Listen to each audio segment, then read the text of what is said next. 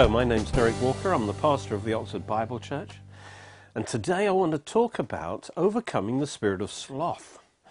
The Bible talks about sloth as a mental attitude sin that can really spoil our life. And uh, it will help to really understand what it is. It's not simple laziness, which is the disposition not to exert oneself too much.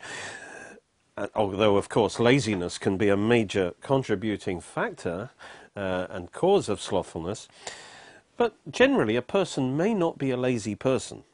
Uh, he may work hard, uh, where, certainly in areas of his life where he's motivated, but he can be slothful in other areas of his life. Maybe that he doesn't enjoy so much or he doesn't feel as capable at. And this sloth, slothfulness can really hurt him. In fact, his busyness in doing what he likes to do can be an excuse for not doing what he doesn't like to do so much. And so he's slothful in that. As a result, the parts of his life that receive little of his diligent attention, whether it's relationships or finances, family, work, health, those areas where he's uh, slothful fall into chaos, fall into disorder. Proverbs gives a picture of your life where the spirit of sloth rules. He says, I went by the field of the slothful. That's the King James. Other translations talk about the sluggard. Same idea. And by the vineyard of the man void of understanding, and there it was, all overgrown with thorns, its surface covered with nettles, its stone wall was broken down. It's interesting that the translators relate this bad attitude to an animal. Certain animals, the sloth and the slug. And what do they have in common is their slowness. The Hebrew word of, uh, that's behind this actually means to be slow, to hesitate, to delay. And these animals illustrate that. The sloth sleeps 15 to 20 hours a day. Their life revolves around sleeping and eating in their tree homes. They don't like to search or hunt for food, so they depend on the tough leaves in their tree, which are difficult to digest. But the sloths have a four-part stomach that slowly digests these leaves with bacteria. It can take up to a month for a sloth to digest one meal. Their leafy diet isn't very nutritious, though, so they don't get much energy from it. So their lifestyle is designed to spend as little energy as possible. That's why they move so slowly. They are the world's slowest mammal. It, they're so slow, in fact, that algae grow on, on, on their fur coat of a sloth is basically a mini jungle. Not just algae, but several resident in insect species, including uh, moths. Curved claws and their strong grip allow them to hook onto a branch and hang there like a living hammock. It's an efficient design that means they only need half of the muscle of regular mammals, again reducing their energy output. Their metabolism is half that expected of mammals a similar size, and their body temperature is a few degrees lower than other mammals. They rarely come down from the trees except once a week to go to the bathroom. And God chooses this animal to be an illustration of what we can be like if we're not careful. What does it illustrate to us in its essential nature? How do we know when we're being slothful? The key idea is slowness. It's when we know what to do, but we hesitate, we fail to do it quickly. We're slow to do what we know we should do. The opposite attitude to sloth is diligence. And uh, that's what we need to cultivate. And I'll be emphasizing diligence next on the next program. When we know what to do, we should do it quickly. Quick to obey when God tells us to do something. Sloth is delayed obedience. It's being slow to act. So instead of obeying, we find other things to do that perhaps are easier, pleasanter. We find reasons and excuses not to do it yet. We put it off because something in our flesh doesn't want to do that thing. We prefer to do something easier, more exciting, more emotionally rewarding. James says, to him who knows to do good and doesn't do it, it's sin. So sloth is sin. For example, if we take the example of keeping your house tidy, uh, not, not many people enjoy tidying up, and so we're tempted to put it off for another time.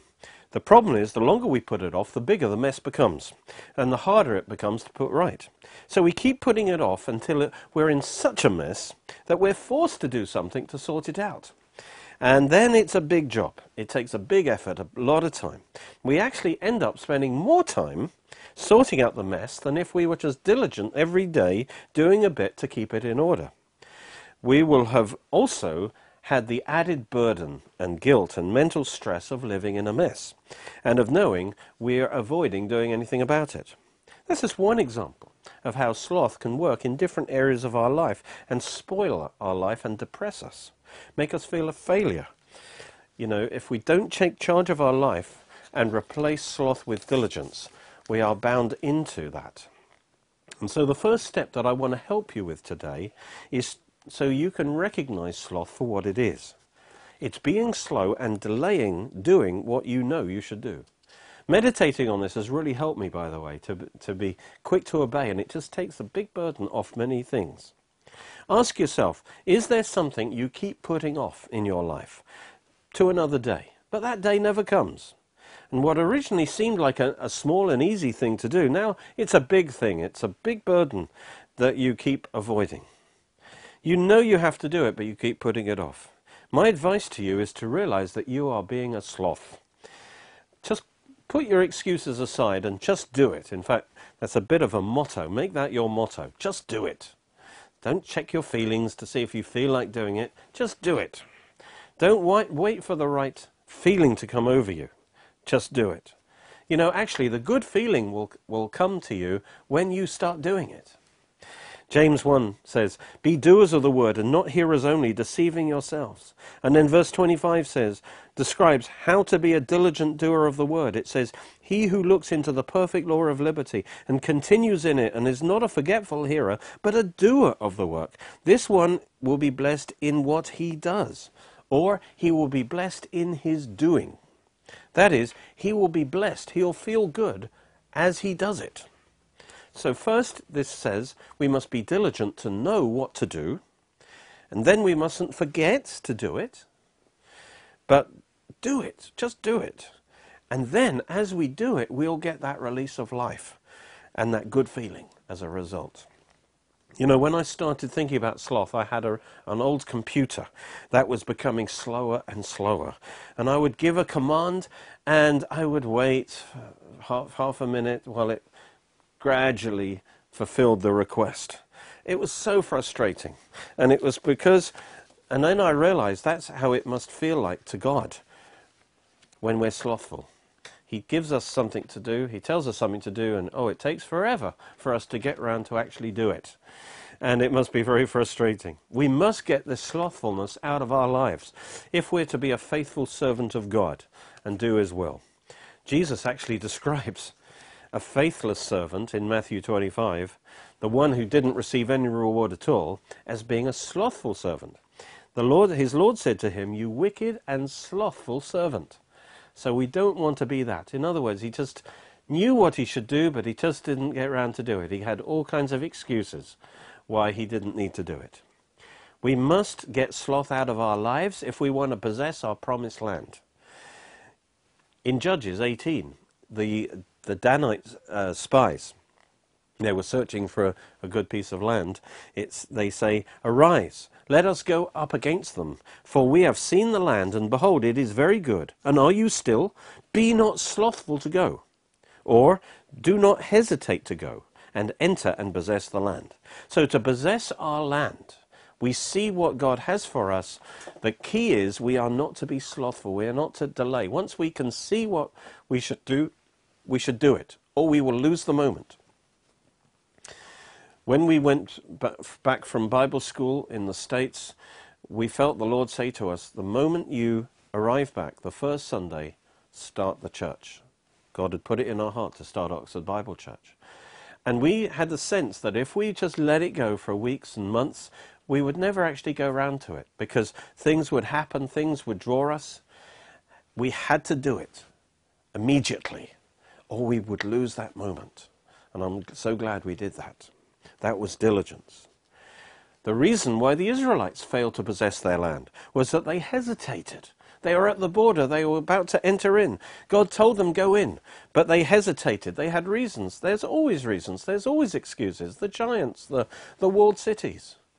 And so there are these excuses. And as a result, they hesitated, they delayed. And Even though God said, I'll go, I'll go with you, I'll help you overcome all those things. And when God tells you to do something, by the way, then it's, it, God will go with you. It may seem difficult, it may seem a challenge, but reckon on the fact God will go with you. And, and as you do it, so the way will open up before you. Just do it. But they hesitated back in unbelief, and as a result, they lived their whole life in a barren wilderness. You know, if you have something you, you do that seems hard, don't delay. Press in and do it, and then God will go with you. His life will be released through you and give you success. He will only release His power and blessing when you move forward to take possession of that task. Hebrews says, Be not slothful, but be followers of those who faith and patience possess the promises, inherit the promises, inherit the land. So to overcome sloth, two things are needed. Number one, faith. In other words, you must know it's God's will. And you must know that God will help you as you endeavor to do it. And secondly, patience. That means you apply yourself to the task in front of you, you continue with it diligently until you've possessed it, until you've mastered it, until you've done it. Why are we so slow to act sometimes? Number one, perhaps we're lazy. We don't like to extend our, expend our energy. Like Mr. Super Sloth, I call him, in, in Proverbs 26.15. Look, I'm sure you're not as bad as this. The slothful man hides his hand in his bowl. It grieves him to bring it again to his mouth. So here's, he's, he's eating his porridge, and he's fine for the first bit because he, the spoon is going downhill. So he's got gravity on his side. It's, it's the easy bit. And now he gets the spoon into the bowl, but now, oh dear, he's going to have to bring it back to his mouth against gravity. This is going to need a bit of effort. So he doesn't finish what he starts. He does he starts a job, he doesn't finish. He does the easy part of the job, but to finish it off, that's going to need too much effort. So his life is full of unfinished tasks. Because he's okay with the easy, exciting bit, the bit that's downhill. But as soon as it gets harder, he delays, he finds excuses, he waits till he feels like doing it, and that never happens. So he never finishes what he starts. And so his life is stuck. It never develops and unfolds as it ought to. He probably will blame others for his failure.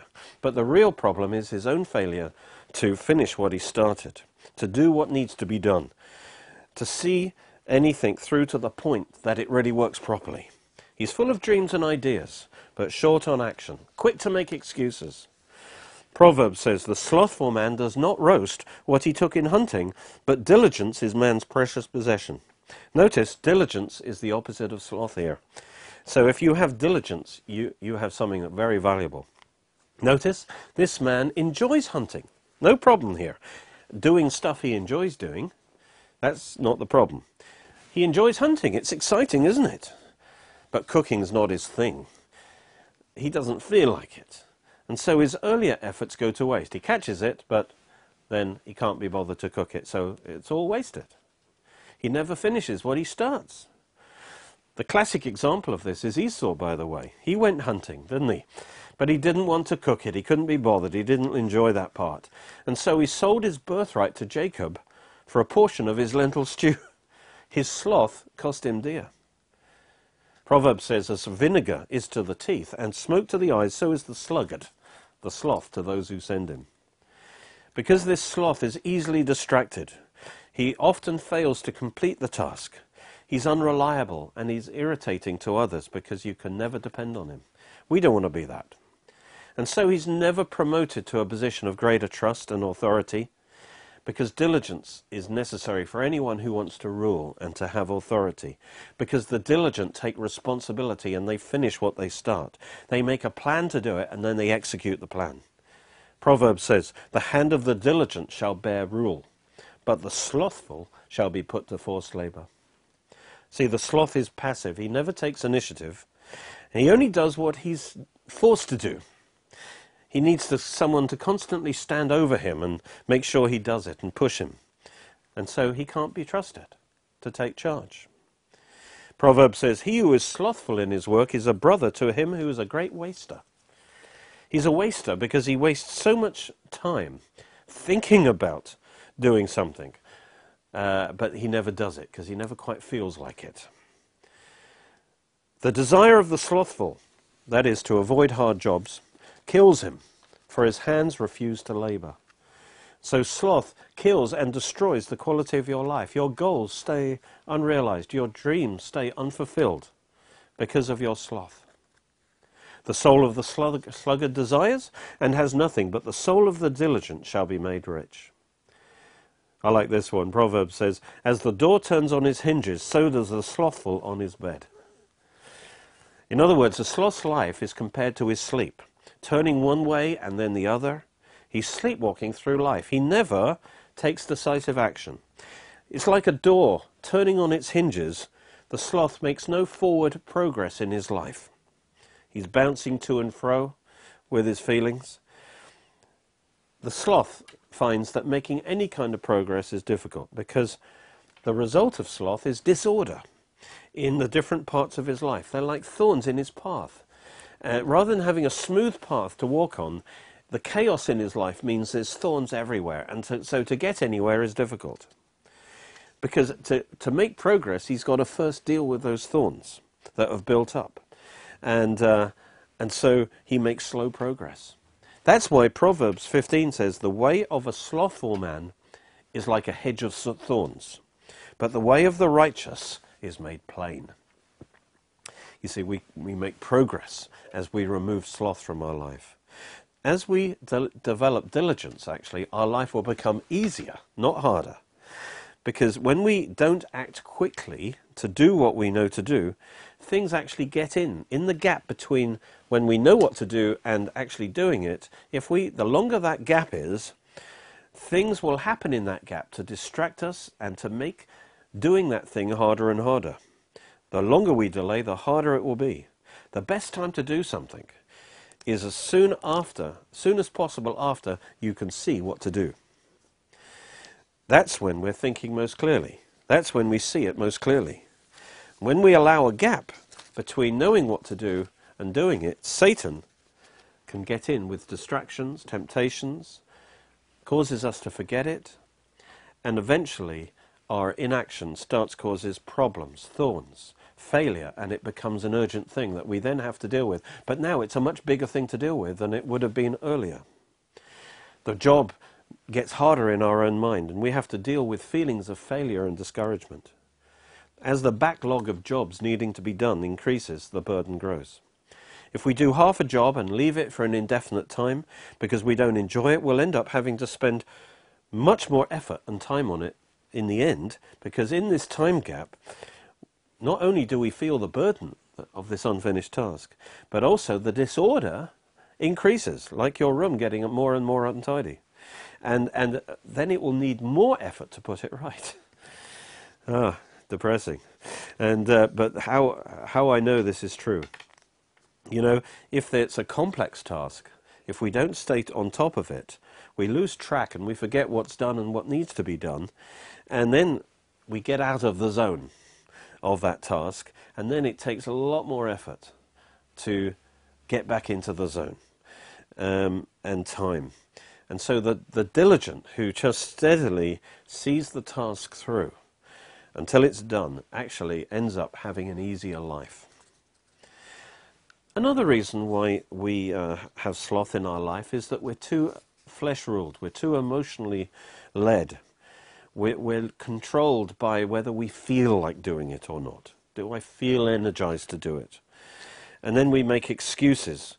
Uh, why, well, can't, I won't do it now, I'll do it another time. It says in Proverbs, the sluggard will not plough by reason of the cold. Therefore he will beg during the harvest and have nothing. The problem is, you see, if we if it's something we don't like to do or we don't feel like we're good at it, we will never feel like doing it. And it never gets done. You see, a sloth is weak because he has a passive will. He's subject to his feelings uh, rather than the moral imperative that it's I must do it. Doesn't matter if I feel like it or not. You know that we do something because it's the right thing to do. Whether we feel like it or not is irrelevant. Proverbs Slothfulness casts into a deep sleep, and the idle soul shall suffer hun- hunger. See, sloth makes us weak and passive, sleepy. It makes us unaware of our weak condition. We're blind to the fact that we're heading towards failure and lack as a result. We must wake up and eliminate sloth from our life, recover our will from this bondage, this emotional bondage, so that our will, not that our emotions reign, but our will reigns. And our will exercises control over our mind and our emotions. Take charge of your life.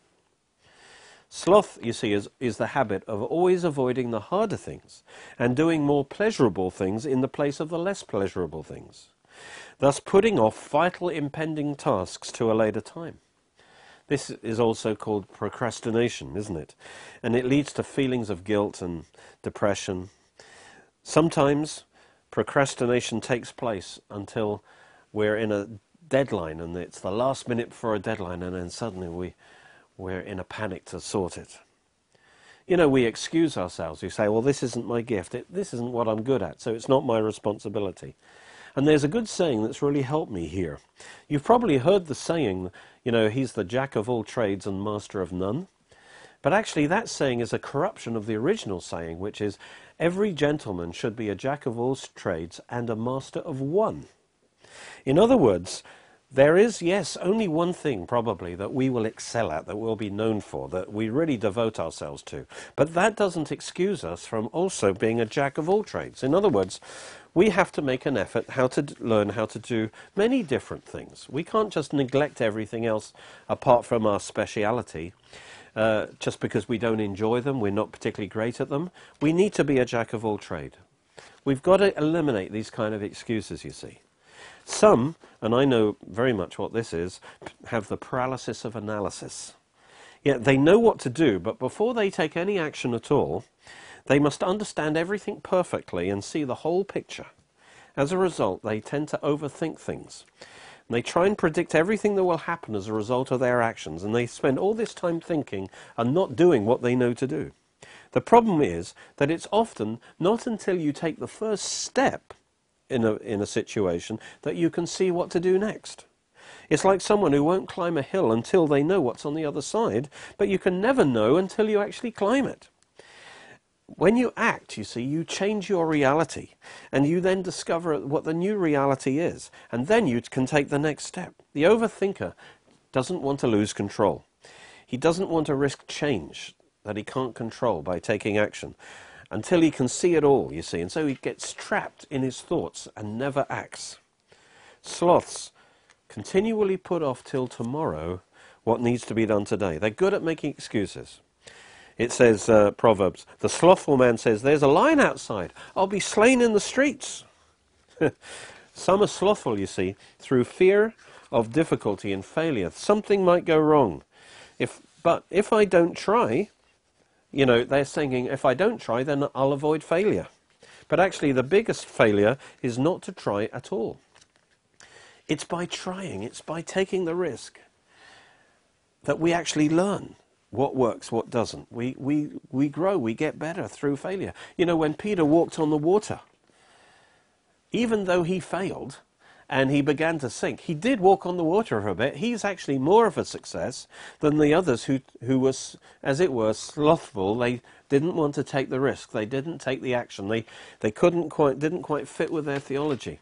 And so they, they waited. And actually, Peter was more successful than the others. We can't be sure of the result of an action often. Certainty is impossible. Um, you know, and, and sometimes when you do the right thing, things will actually get harder and worse for a time. But all that matters is that we obey God. We do what needs to be done, and we trust God for the results. If we live this way, we will be stronger, we'll be freer, we'll have more integrity. Rather than worrying about, oh, I, uh, am not going to do anything yet because I don't understand it all. The alternative is to live a fear based life fear of failure, fear of loss of control. You know, if we wait till we're convinced that nothing can go wrong, we will never act and will stay shut up in a small, boring world, our comfort zone of inaction, and we'll never grow. So sloths are always waiting for perfect conditions before they do anything. And this is Ecclesiastes 11. He who observes the wind will not sow. He who regards the clouds will not reap. He has to sow some seed if he wants a harvest. If he wants results in his life, he's got to do something. He's got to do what's appropriate. And so this person, he goes to sow, do some sowing, but he feels a little breeze of wind, and so it says, oh, he comes up with the excuse, oh, there might be a storm. I better not sow today. Let me delay for another day. That's a sloth. But conditions are never perfect. The ducks are never all lined up you can always find a reason and an excuse to do it another day rather than today if you look hard enough. So the sloth keeps putting it off. He never sows, and as a result, he never reaps. If you want to re- reap results in your life, you have to sow your love. You have to sow your seed. You have to sow your action. You have to give yourself to something. Otherwise, you'll never receive a harvest. Next time, we're going to develop this more and we're going to look at what it means to be diligent to have the spirit of diligence rather than the spirit of sloth. I believe this will change your life. Jesus said, If you continue in my word, then you're my disciples indeed, and you'll know the truth, and the truth will set you free. And our vision is to spread the in depth teaching of the Word of God to the ends of the earth. But we need your help. And on our website, oxfordbiblechurch.co.uk, you, you can find the, uh, a way you can help us financially, and we would be so grateful. Abraham prophesied that the future temple would be on Mount Moriah, and God's provision of the ultimate sacrifice of the Messiah would be on Mount Moriah. And in this book, we show how that prophecy was fulfilled and how we can know from that where Jesus was crucified and rose again Mount Moriah, Golgotha, and the Garden Tomb.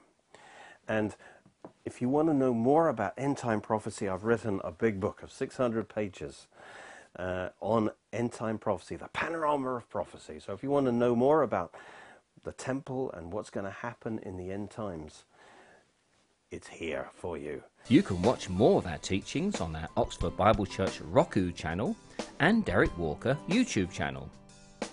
You're most welcome to join us at our church services, which are every Sunday at 11am and 6pm at Cheney School, Headington, Oxford, OX3 7QH. You can order CDs, DVDs, books, and other great products from our online shop at www.oxfordbiblechurch.co.uk or by calling 01865 515 086.